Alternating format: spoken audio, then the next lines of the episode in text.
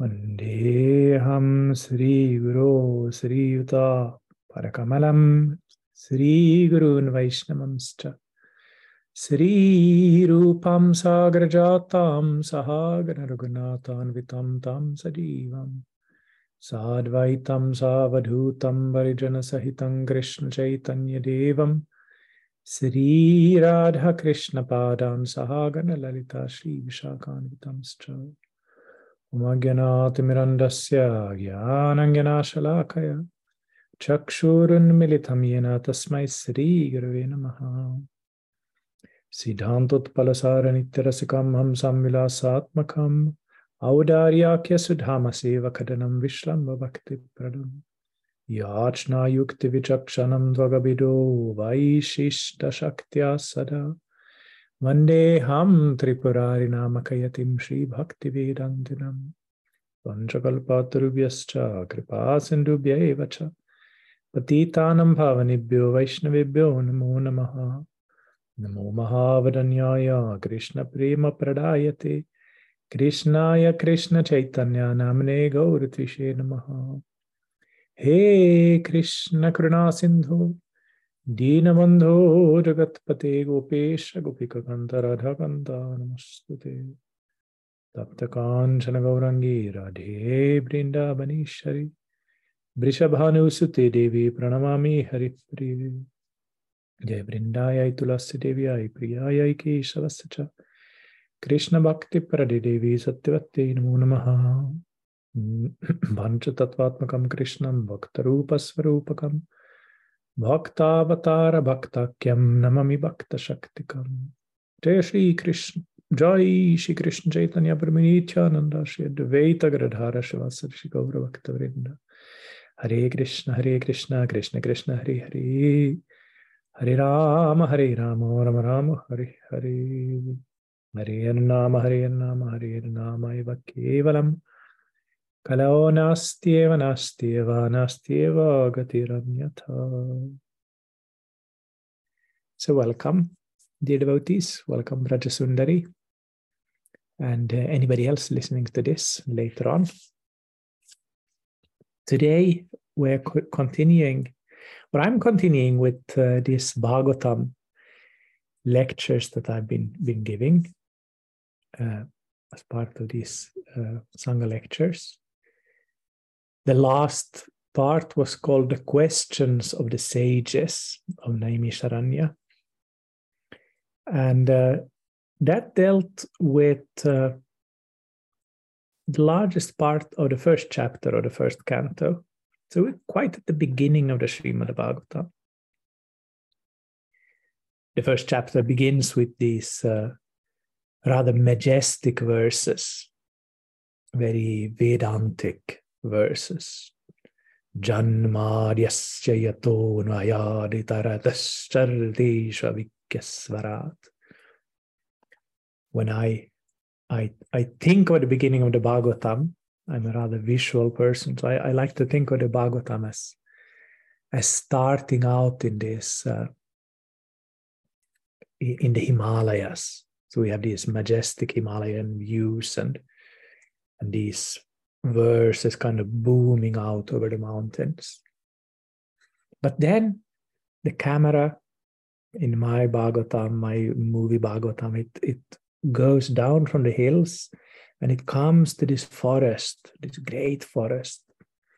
And there it's kind of panoraming over this forest. And then you can see a whiff of smoke going up. And the camera goes there towards the smoke, goes down between the trees. And then we are at Naimisharanya, the sages uh, doing their thousand year sacrifice. And really getting only black from the smoke. So they go up to Suta Goswami as they are wont to do. This is what they've been doing already for, for probably years all the Puranas, they are told in this setting of Naimisharanya, the sages asking Suta questions. So they started out doing a sacrifice for going to heaven. But hearing Suta Goswami speak the Puranas, their understanding has changed. They've heard now the Sattvika Puranas, they've heard about Vishnu, they've heard about Bhakti even to some extent. So they want to know more. So they question Suta with all those questions that we heard about in the uh, last uh, part of this series, six questions. And Suta Goswami, he will then reply to their questions. And the Bhagavatam would be a short book if uh, if that's where it would end, because it takes him about two out, two chapters to answer the questions, these six questions. But of course, each answer leads to new questions, and each of the questions, as we heard last time, they're all very deep and very profound. So there's many things that can be said about them. So let's pick up the thread of the story at the beginning of the second chapter to see what happens next. We've heard the questions. Then, Ugrashrava, the son of Romaharshana, being fully satisfied by the perfect questions of the Brahmanas, thanked them and thus attempted to reply. And he begins his, his reply in as perfect a way as the sages asked him in perfect way. There's a, a science to asking questions. That's something that we heard about last time. But there's also a science to answering questions. Um, one thing that I really learned from our Guru Maharaj is that a good teacher is a teacher who can reply to a question that other that pe- some people in the audience will think is a silly question but there's no silly question for the the person who asks the question let's say you're giving a, a lecture on Krishna's to Bhagavan Swayam. Krishna is the Supreme Personality of Godhead. And you speak about this for an hour, and then at the end, one person raises the hand, his hand, and asks, uh, I liked everything that you said, but I'm wondering who is the Supreme Personality of Godhead? So you might feel, but if you're a good teacher like our Guru Maharaj, then you'll realize that for whatever reason, that person didn't get the point. That person maybe was distracted, maybe that person was uh, conditioned by something uh, uh, he had heard before. So now you have a chance to really set the matter clear. Krishna is the Supreme Personality of Godhead. But an excellent teacher, like our Guru Maharaj, can answer a question which others will think is silly in a way that will then benefit the rest as well. Saying perhaps something like, uh, This is a good question because this g- gives me a chance to, to uh, note how Godhead uh, is actually non dual truth.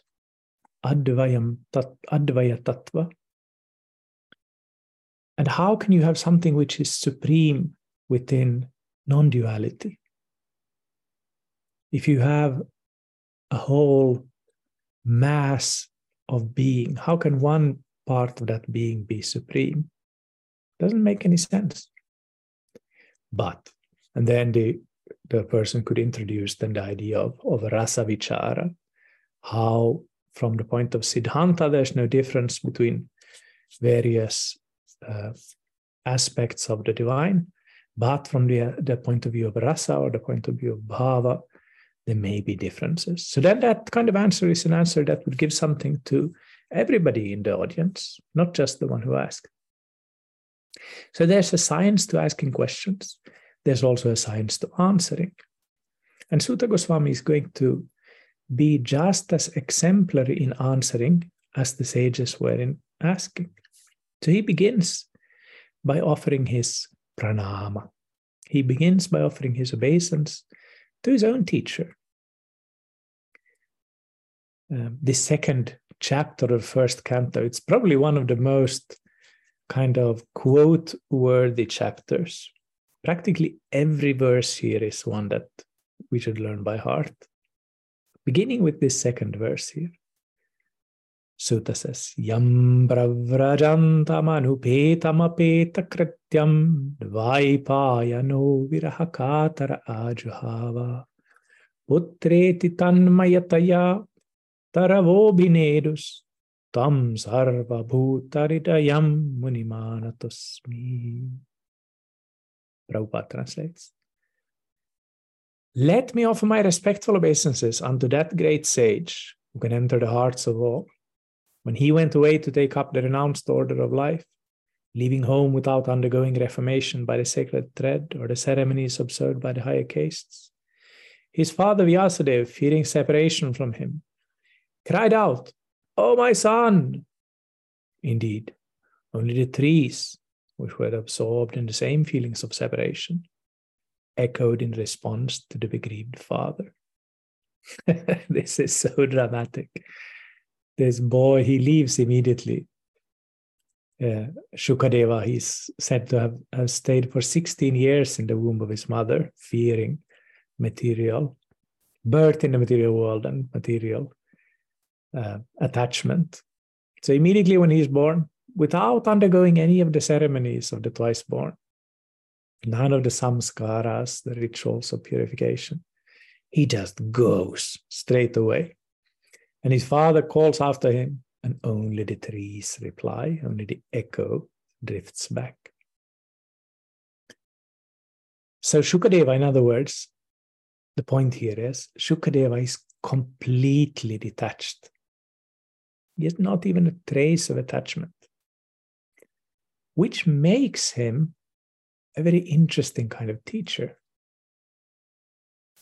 Uh, a teacher needs to be detached.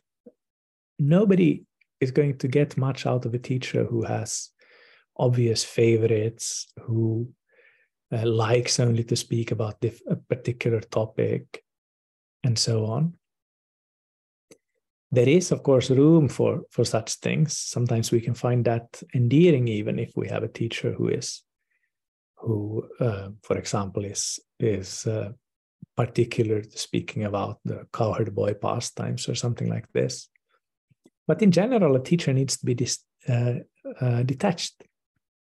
Not attached for example to the idea that the student will learn things in a particular way.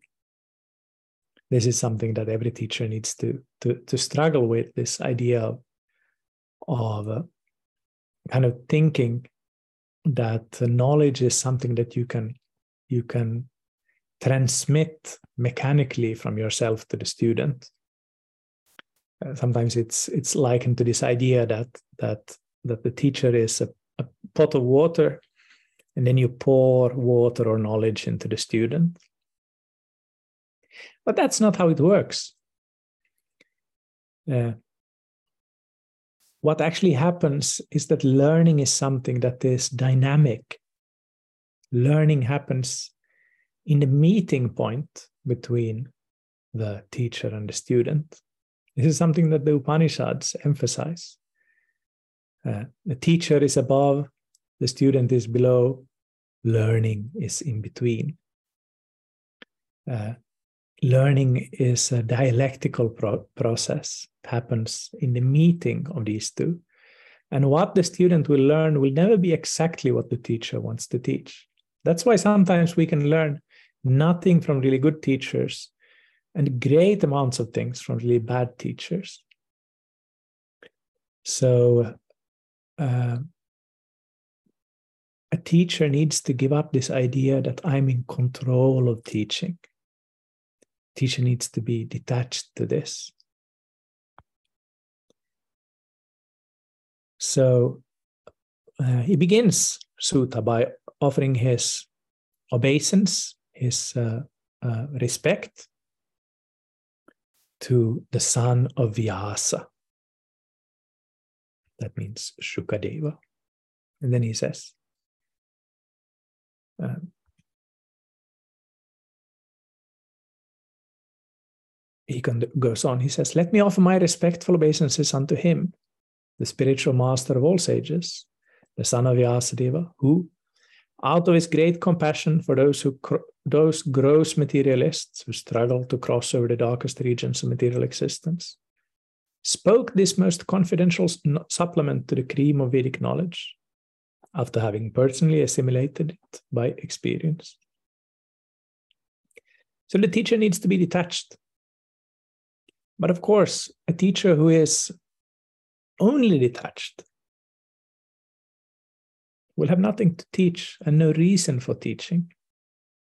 So, Shukadeva, according to Suta Goswami here, is the, the, the paradigmatic, the perfect example of a teacher who is detached but also compassionate. This is why uh, he teaches the Srimad Bhagavatam to Parikshit. Because of Karunaya, or, or because of Karuna, that's the in- instrumental, Karunaya, out of compassion. Uh, he, he does so, he does teach this uh, Adhyatma Deepa, this light on, on the inner self. So he, this way, uh, Suta is glorifying his teacher, Shukadeva. And then he says, and then this is another famous verse Narayanam namaskritya naram chaiva narotamam devim saraswatim vyasam tato jayam udirayet. This verse is found in all the Puranas. It's found in the Mahabharata as well. Having bowed to Narayana and to Nara, the best of all living beings. Well, let me read Prabhupada's translation. Before reciting the Srimad Bhagavatam, which is the very means of conquest, one should offer respectful obeisances unto the personality of Godhead Narayana, unto Nara, Narayana Rishi, the supermost human being, and the mother Saraswati, the goddess of learning, and unto Srila Vyasadeva, the author. So, how can Suta Goswami pay obeisance to Vyasa. Vyasa is the next kind of generation in Bhagavatam speakers.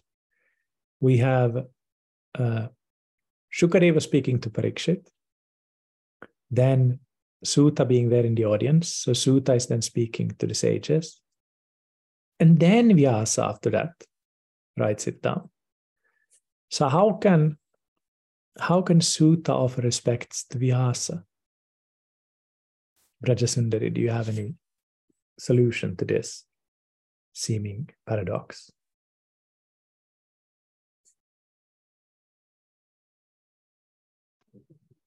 Uh, I don't remember. I heard the explanation, but I don't remember. okay. Uh, I think the answer is that Suta knows already that Vyasa is going to make this into a book. Because that's what Vyasa does. Vyasa means the compiler. So Vyasa's kind of uh, raison d'etre, or the very reason for his existence, is to divide the Vedas and then to compile all of these texts. We will learn later that uh, uh, Vyasa uh, has already written the Srimad Bhagavatam. Vyasa got the, the order from Narada that he's supposed to write the Srimad Bhagavatam. Uh, so he's already written or, or perhaps composed, we don't know whether he's done it, uh, written, written it down or just composed it in, its, in, it in his head. But he's already composed the Srimad Bhagavatam. And then he teaches that Srimad Bhagavatam to Shukadeva. And then Shukadeva teaches it to Suta. And then Vyasa again writes down kind of the expanded Bhagavatam. So there are many Bhagavatams. The Bhagavatam that uh, uh, Vyasa teaches to Shuka is kind of like Bhagavatam version, version 1. Version 2 is an expanded version Shukadev to Parikshit. Version 3 is a, a, yet more expanded version, Suta to the sages. And version 4, which is again then Vyasadev's hand, is the version that we have in front of us. So Vyasa is kind of a double author. Uh, authorship can be very complicated in, in the, the uh, uh, Hindu tradition, and we have an example of that here. A book that is written uh, by the same author twice, but in different forms. So this is what what uh, uh, Suta is referring to here. Vyasa as the author of the first version of the Srimad Bhagavatam, but also anticipating the fact that Vyasa is going to get come back to this text and put it down in a in ex, an expanded kind of fourth version in the future. He's also offering respect to Nara, Narayana. These are two forms uh, of the Lord. They are important in the Mahabharata. We hear about a lot about Nara, Narayana in the Mahabharata. Uh, we don't hear that much about them in the Bhagavatam. Nara and Narayana means God and man, literally. Uh, these are kind of twin sages who, who meditate in the Himalayas at Badrikashram. Narayana is Narayana, Vishnu. Nara is uh, a partial avatar of Arjuna.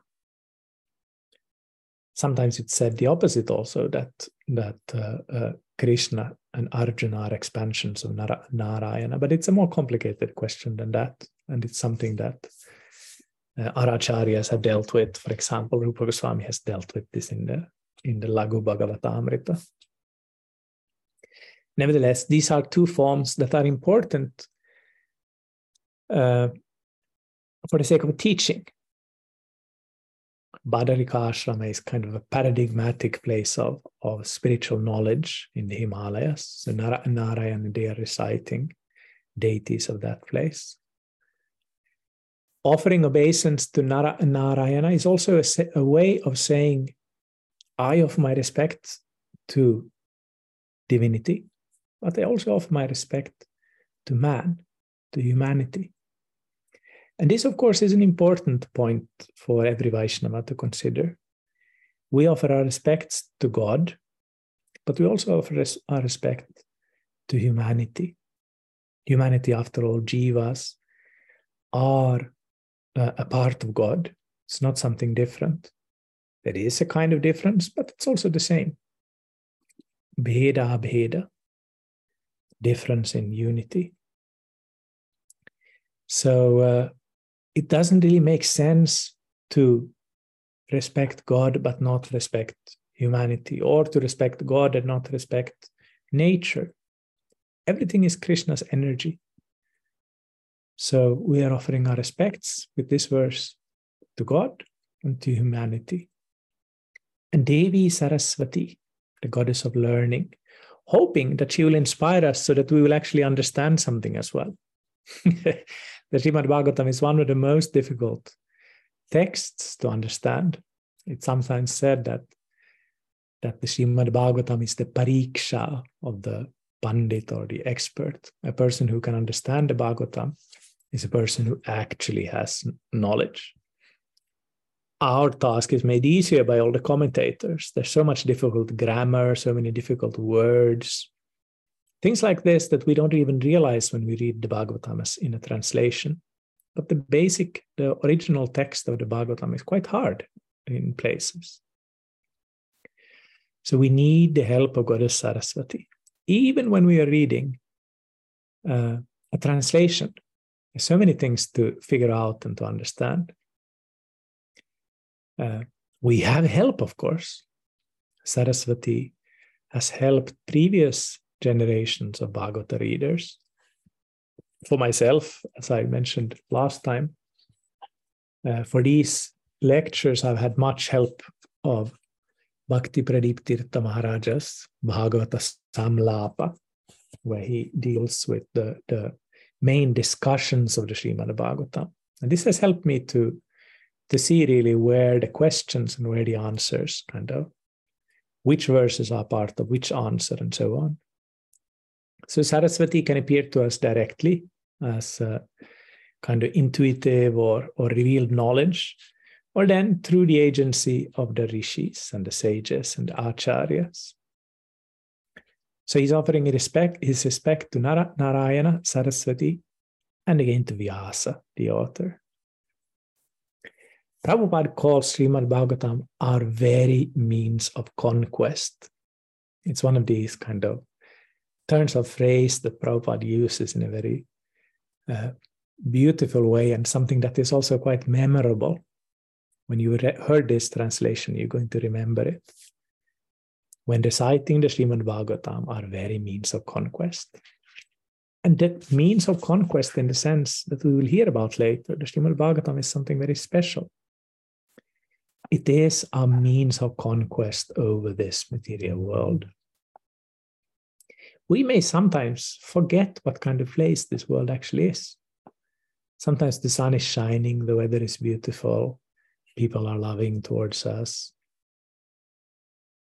And we forget that this place is Dukkhalaya Mashashvatam. It is an abode of misery and it is temporary there's always some war going on, there's always disease, there's always death. Uh, this is a terrible place. The more we kind of get into the details of the news and so on, the more de- depressed we will be. It's a terrible place we're in. The Srimad Bhagavatam is a means of conquest, a means of getting out of this whole mess. So, uh, he says, Suta Goswami, O sages, I've been justly questioned by you. Your questions are worthy because they relate to Lord Krishna and so are of relevance to the world's welfare. Only questions of this sort are capable of completely satisfying the self. Uh, he says that your questions are loka mangala. Therefore, the mangala or the auspiciousness of the world. That's no small thing to say.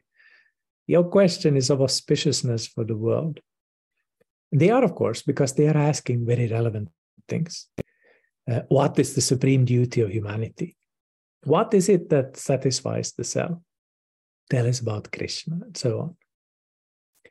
And he says they are Loka Mangala because they are Krishna samprashna. They are questions dealing with Krishna. Suta Goswami is a completely self realized soul. He has been telling these different Puranas, the Kurma Purana, the Shiva Purana, and so on, also for the benefit of the world, Lokamangala. People will be benefited by even the Tamasa Puranas because they need to gradually uh, uplift themselves from tamas and rajas the Sattvika Puranas are better, of course, but among all of them, the only which one which by which we can get Atma Suprasida, complete satisfaction of the self, is the Srimad Bhagavatam. And Suta here sees that the questions that they are putting to him is going to lead to the Srimad Bhagavatam. He can already see into the future this much.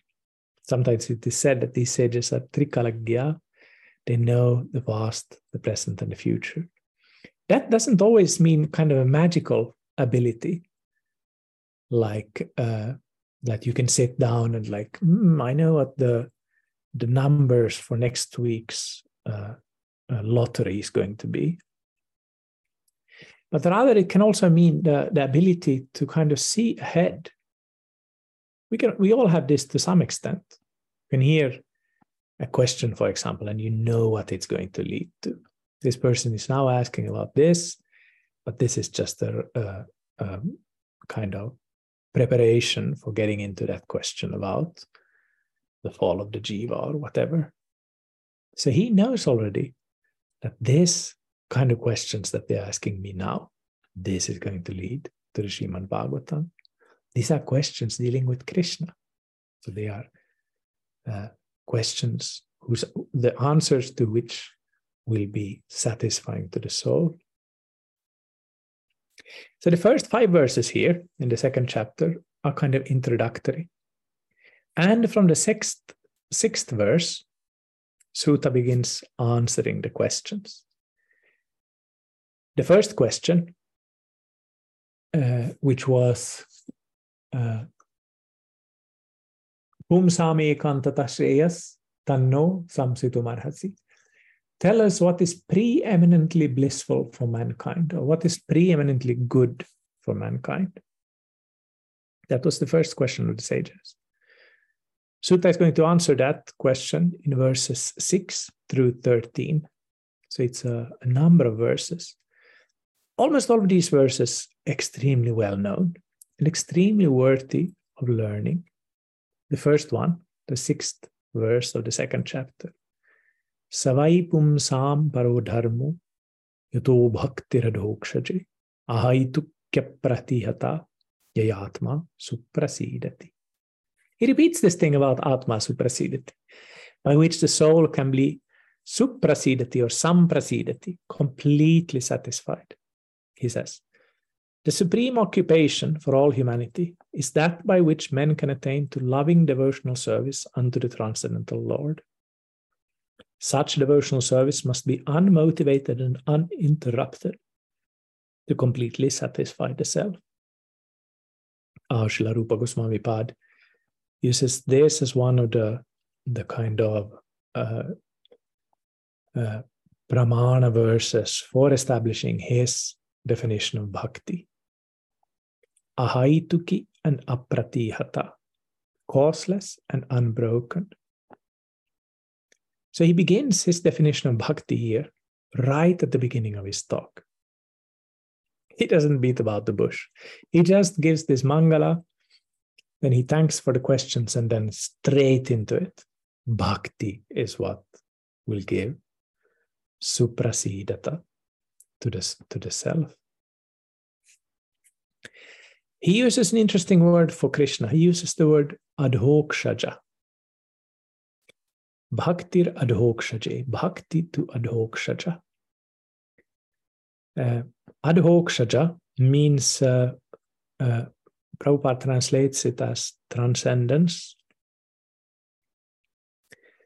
Adho means uh, literally someone who is beyond our senses.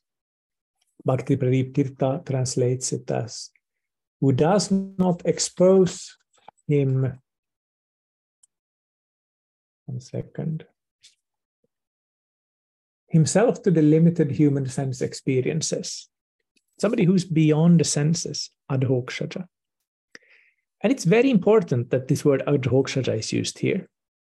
One thing that you can you can think about whenever you're reading the Srimad Bhagavatam, if you're reading the Bhagavatam in a very detailed way where we have time to think about individual verses and so on, always make a note of which verse, which word, which name for Krishna is being used. Almost always there's some reason for what name is used. Here, the meaning of using adhokshaja is to point out that bhakti, uninterrupted, uh, unmotivated love, uh, is something transcendental. Love is the most mundane thing we can have. There's nothing more binding, nothing more ordinary than love. It's something that people have been engaging in throughout history. People will have different tastes, different uh, hobbies, different interests, but love will always be there. People have been enjoying and suffering from love in the same, exactly the same way since the Stone Age. There's no difference there. So there's nothing more mundane, nothing more ordinary than love. But love for something that is transcendent, something that is beyond our mundane understanding, that is bhakti. Bhakti uh, needs to be directed towards this transcendent object. Sometimes we hear about bhakti in a secondary sense as bhakti to to uh, your parents or bhakti to your your nation or something like that especially today, you'll hear, hear about things like that. That's not bhakti according to the Bhagavatam. That's kind of an, uh, uh, an abhasa or a shadow of bhakti. The bhakti is directed towards transcendence. It may look mundane, but if it's directed towards transcendence, it is not. So it's unmotivated and uh, uh, uninterrupted. And this is the paradharma of all people. There's so many dharmas. The student's dharma, the husband's dharma, the sister's dharma, the car mechanic's dharma, the dharma of a dog, the dharma of whatever. Everybody has their own dharma. But there's one dharma which is para or transcendent or supreme. And that is this bhakti towards adhokshaja. So he goes on. He says, Vasudevi Bhagavati Bhakti Yoga Prayojitaha Janayatyashu Vairagyam Jnanam Cha Yad Ahaitukam. So, what happens when we direct bhakti in this way, pure bhakti to Adhokshaja, he says. By rendering devotional service unto the personality of Godhead, Sri Krishna, one immediately acquires causeless knowledge and detachment from the world. Jnana and Vairagya. These are central terms in much of Indian spirituality knowledge and detachment. Many people think that in order to be spiritual, you need to have understanding. Jnana means understanding. In order to be spiritual, you need to understand, for example, the nature of the world. You won't be able to, to, to thread the spiritual path until you've understood who you are, what this world is, why you need to get away from here, and so on. And you also need detachment. You need to leave your family. You need to uh, leave your uh, sense of self and so on. You need to give up everything, and then you can thread the spiritual path. You become a, a sage in the Himalayas or something like that. Suta Goswami says, no. Rather, when we engage in bhakti yoga, directed to the Lord, Vasudeva, then on itself, on its own, quickly, it says, Ashu, quickly, Vairagya and unmotivated, causeless knowledge are going to appear. So these are byproducts of bhakti. There's a book called the Bhagavata Mahatmya, it's a it's a book or it's actually a section, the Padma Purana. I think there's two Bhagavata Mahatmyas, Bhagavata Mahatmyas, but the most more famous one is part of Padma Purana. In this Bhagavata Mahatmya, uh, bhakti is is depicted in an allegorical way as a as a lady, and she has two sons, and those sons are and Vairagya. So they come from her knowledge and detachment comes from bhakti. It's not the opposite. It's not that we need to detach ourselves and to understand things and then we engage in bhakti, but it's the opposite. It's not that we first need to learn to follow particular rules and regulations and then we engage in bhakti. It's the opposite. And I'm sure we've all had that experience as well. Uh, we maybe heard that it's good not to eat meat or so, so forth. But then we just uh, we we eat prasadam, we hang out with the devotees, we chant the holy name, and then we realize I shouldn't be doing those things. So then we stop them. It's not the opposite. It's not that they say that first you stop eating meat and then you can join the kirtan. And that's not just because this is some kind of modern, watered down version of Gaudiya Vaishnavism. It's not. It's how the Bhagavatam teaches. Bhakti comes first. Jnana and Vairagya will come quickly, but they will come as a byproduct of bhakti. This is also why Rupa Goswami, when he defines bhakti, he says that bhakti is actually uh, uh, unencumbered by jnana and vairagya. Uh, this is an important theological point. Bhakti is a, a part of its own. This is not how everybody understands bhakti. Ramanuja and Madhva, for example, the South Indian great Vaishnava teachers, they take bhakti to be a kind of jnana. Bhakti is a particular type of understanding, they say. But this is not the view of the Bhagavatam, and it's also not the view of our Goswamis. I'm just briefly speaking about these verses here so that we can get, get on a few more verses for today. He goes on, eighth verse. Dharma svanushtita pumsam vishvaksena kathasya notpadedi yadiratim shrama eva hi kevalam Another famous verse. All of these verses are famous. The occupational activities a man performs according to his own position are only so much useless labor if they do not provoke attraction for the message or the personality of Godhead. So he says, Dharma svanushtita pumsam. All the dharmas, all the duties that people have, if they do not give rise to love or rati or vishvaksena kata, or talk about uh, the Supreme Personality of Godhead, then it's Srama Eva Kevala. It's just useless labor. this is powerful text. It's just Shrama. It's useless. It's just a lot of work like a donkey carrying a burden. If we're just using all of our time just taking care of our, our jobs, worrying about our, our careers, maintaining our families, taking care of our pets, taking care of our cars and houses, if it doesn't lead to us getting a taste for hearing and chanting about Krishna, then it's useless. This is an important verse because it can be taken in the other direction as well. If all of these things give us a taste, then they're not just ordinary things, taking care of a house, taking care of uh, children, and so on. Then they become part of bhakti.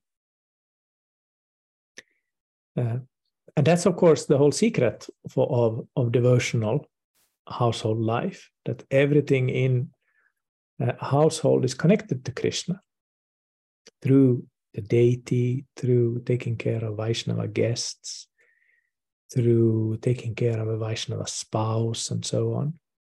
All of these things, they become part of the bhakti and they all make us, uh, they all strengthen our taste in Krishna Katha. So he defines bhakti. What is bhakti? Unmotivated, uninterrupted service to Adhokshaja.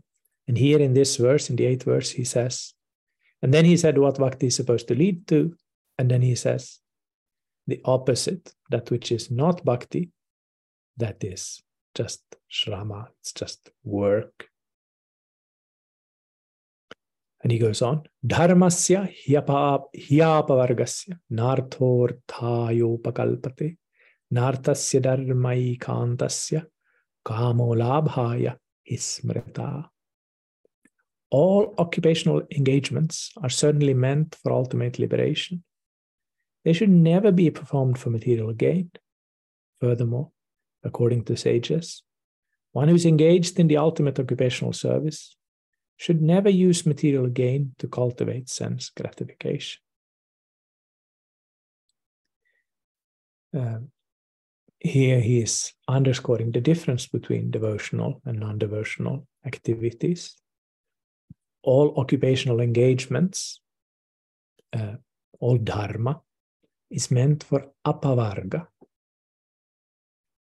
for attaining transcendence, not for uh, artha upakalpa, not for just collecting riches, collecting uh, maintenance. I mean, that's mostly why we work, for example. We work to get a salary. But real dharma shouldn't be like this.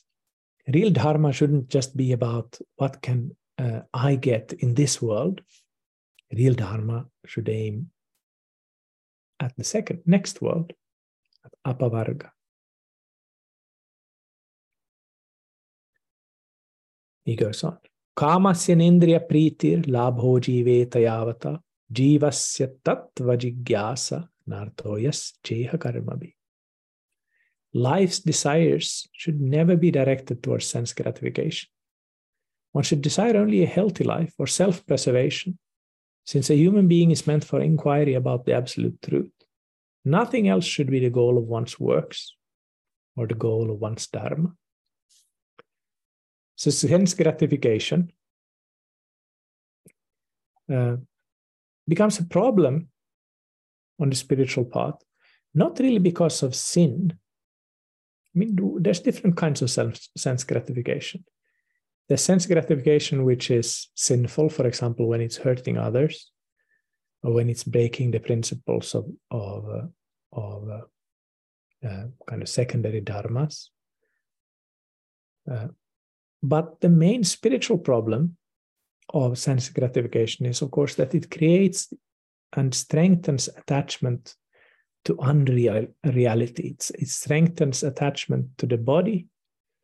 It strengthens attachment to our one's place, one's uh, um, employer, because that's the one who gives me the money, and so on and so forth. And the more we are attached to these kind of things, the less we will be attached towards transcendence. So he says it's better to live just uh, with the bare minimum, whatever you need for life, and then use your energy for tattva jigyasa, for inquiring about truth.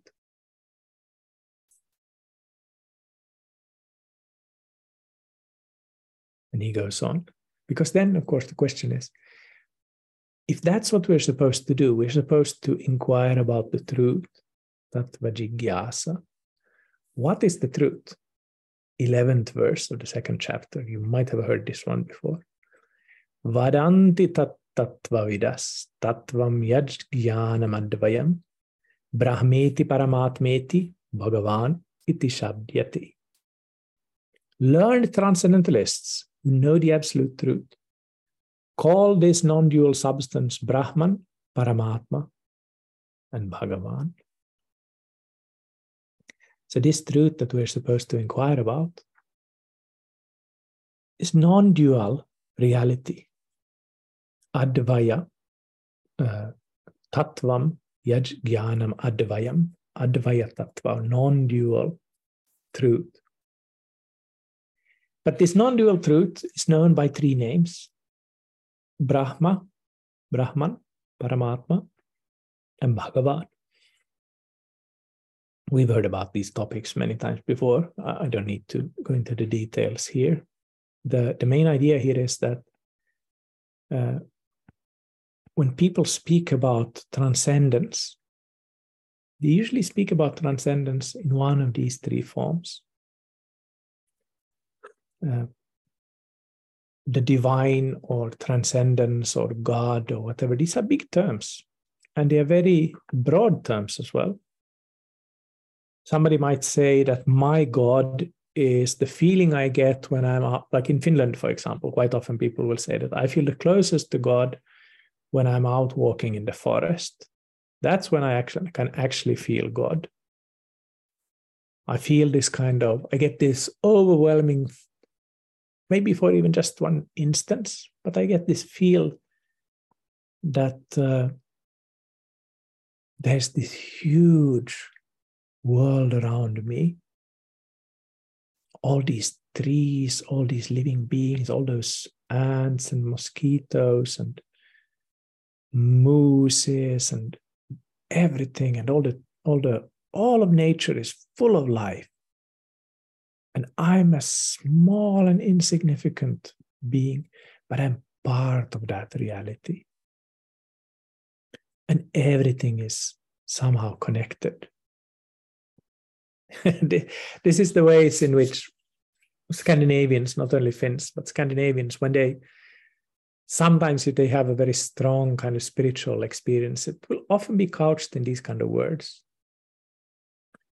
Others will speak about the divine as being something which is within me. That I was looking for God everywhere and then I found him within myself. And others will speak about God as a person. Not just that I have this sense of the divine somewhere vaguely around me, or the sense of the divine being within me, but the sense of divine as a being that I can pray to and whose answer I can hear. Uh, one teacher described these three in the in a I thought very beautiful way that Brahman, the first uh, understanding of, of transcendence, is waking up to there being something beyond me. Paramatma is starting uh, to realize that this divine is within me. And then Bhagavan is hearing what this divinity is telling us. So you're getting closer and closer. Bhaktisiddhanta Saraswati gave the example of a train. Brahman is like seeing the train in the distance. It's kind of old fashioned train, like in a movie, like a Western movie. You just see the, the stack of smoke, but the train is somewhere there. And Paramatma is is seeing the train closer up, you can see that it it uh, uh, consists of a, a, locomotive and and carriages, and Bhagavan is waiting till the train has stopped and then going up and speaking to the conductor and the driver and so on. So it's more intimate, more detailed forms of knowledge. But all of these forms of God are the same God, Advaya Tattva, the non dual truth. So it's not that the Brahman realization is something bad or the Brahman realization is dangerous or wrong or incorrect, or it's nothing like that. It's a totally uh, valid realization of the divine, as is Paramatma, as is Bhagavan there's not really in this verse any gradation between them. This gradation will come to in uh, throughout in the Bhagavatam. There'll be, be this would be uh, explained in detail, but here it's just mentioned these three: Brahman, Paramatma, Bhagavan. So, so which one of these is kind of the best? Uh, depends on what our feeling is, our bhava towards the Lord that's where we kind of get a, a gradation. But from the point of view of, of Siddhanta, there's no difference between them. And he then says uh, uh, two more verses answering this first question. He says, Tat shraddhadhana munayo jnana vairagya yuktaya pashyantyatmani chatmanam bhaktya Shrutagrihitaya. The seriously inquisitive student or sage, well equipped with knowledge and detachment, realizes that absolute truth by rendering devotional service in terms of what he has heard from the Vedanta Shruti. So, if we are to inquire about this truth, this non dual truth of Brahman, Paramatma, and Bhagavan, how do we do, do that? Suta Goswami says, that we should be, first of all, Shraddhadhana. Shraddhadhana means seriously inquisitive, means one, a person who has Shraddha, who has faith. Uh, we should be equipped with knowledge and detachment. And then we will see uh, the self or the, the Paramatma within the self. And how will we do that? Bhaktya Shruta Grihitaya. So we engage in bhakti, we get jnana and vairagya, and then we go on engaging in bhakti. This is something which is unique to the path of bhakti. The path of bhakti is not just the means to an end, it's also the end itself. So we begin by bhakti, we go on with bhakti. So by engaging in bhakti, we will get gradually deeper and deeper understandings and then come to realize the self within the self or the super soul within the jiva self.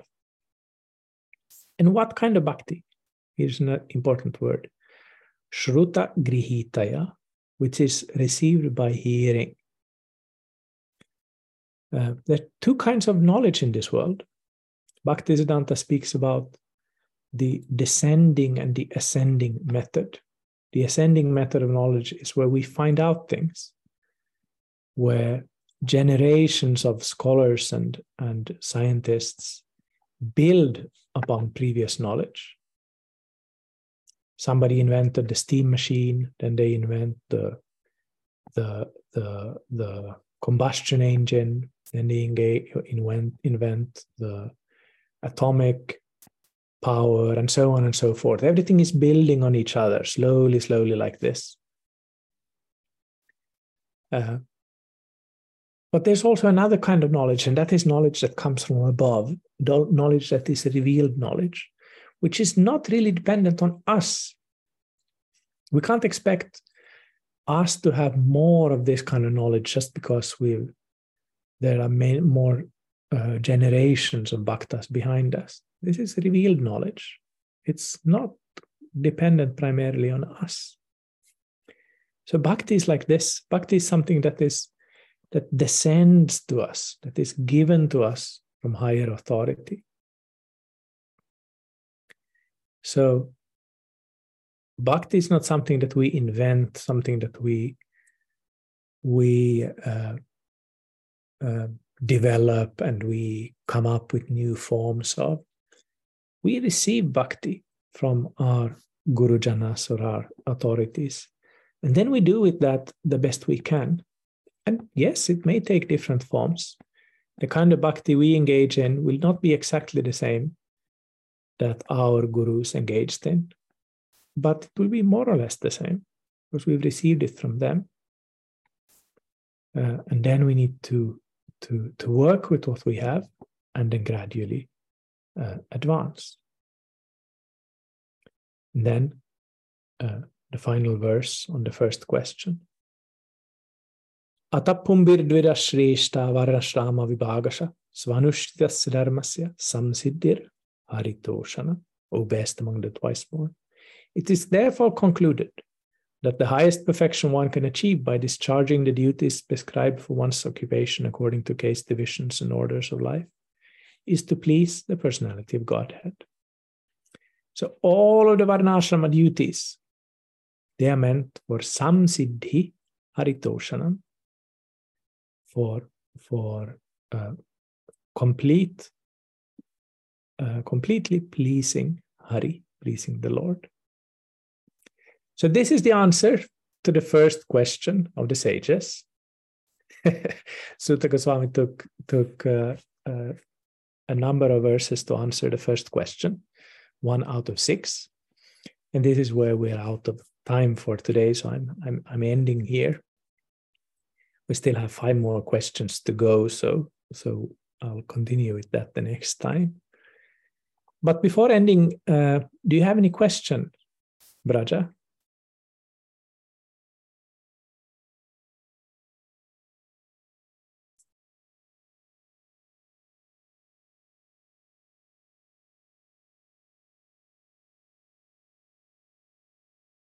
Doesn't seem like Brajasundari has any question today. In that case, I want to thank you and anybody else who is listening. Thank you for for your attention. Thank you for giving me the opportunity to, to, to speak on the Srimad Bhagavatam, to glorify the Srimad Bhagavatam, to glorify Suta Goswami, to glorify Bhakti Pradeep Tirtha Maharaj, to glorify my Guru Maharaj.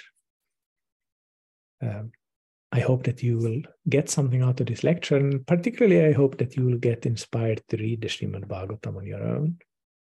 Thank you very much. Jai Shri Shri Guru Gauranga Gandharvika Giridhari Shri Shri Radha Madan Mohan Radha Govinda Radha Gopinatha Radha Damodar Radha Sham Sundar Radha Ramana Radha Gokulananda Radha Madhav Dauta Gopal Nitai Go Shri Sharabhuti Giriraj Gopala Ki Jai Jai Vishnu Parvang Supravrajacharya Stotra Stashishimad Bhakti Viranta Tripurari Dev Goswami Maharaj Gurudev Ki Jai Jai Nitile Prishna Vishnupad भक्ति वेदांता स्वामी महाराज ला प्रभुपाद की जय जय नितिलील प्रविष्टा विष्णुपाद भक्त रक्षक चेड़ देव गोस्वामी महाराज की जय जय नितिलील प्रविष्टा विष्णुपाद भक्ति सिद्धांत सरस्वती गोस्वामी महाराज ला प्रभुपाद की जय जय गौर किशोर दास बाबू जी महाराज की जय जय सचिदानंद मोहित ठाकुर भक्ति की जय जय वैष्णव सर्वभौम जगन्नाथ दास बाबू जी महाराज की जय जय गौरी वेदांताचार्य शिला बलडी विभूषण प्रभु की जय जय शिला विश्वनाथ चक्रधारी ठाकुर की जय जय श्रीनिवास श्यामरानरोत्तम प्रभु त्राय की जय। जय शिला कृष्ण दास कविराज गोस्वामी महाराज की जय जय श्री वृंदावन दास ठाकुर महाशय की जय जय रूपनाथ सनातन भत्तर विनाथ श्री जीव गोपाल भत्तर रघुनाथ षड प्रभु की जय। जय श्री श्री षडभुज गौर की जय जय वैष्णव वृंद की जय जय श्री वृंदावन धाम की जय जय श्री नवद्वीप मायापुर धाम की जय जय श्री क्षेत्र मंदलापुरी धाम की जय जय श्री मधुबन धाम की जय जय गौर प्रेमानंदे, हरि हरि बोल, पंचकल्पतरुभ्यश्च कृपा सिंधुभ्यश्च पतितानां पावनेभ्यो वैष्णवेभ्यो नमो नमः। हरि बोल।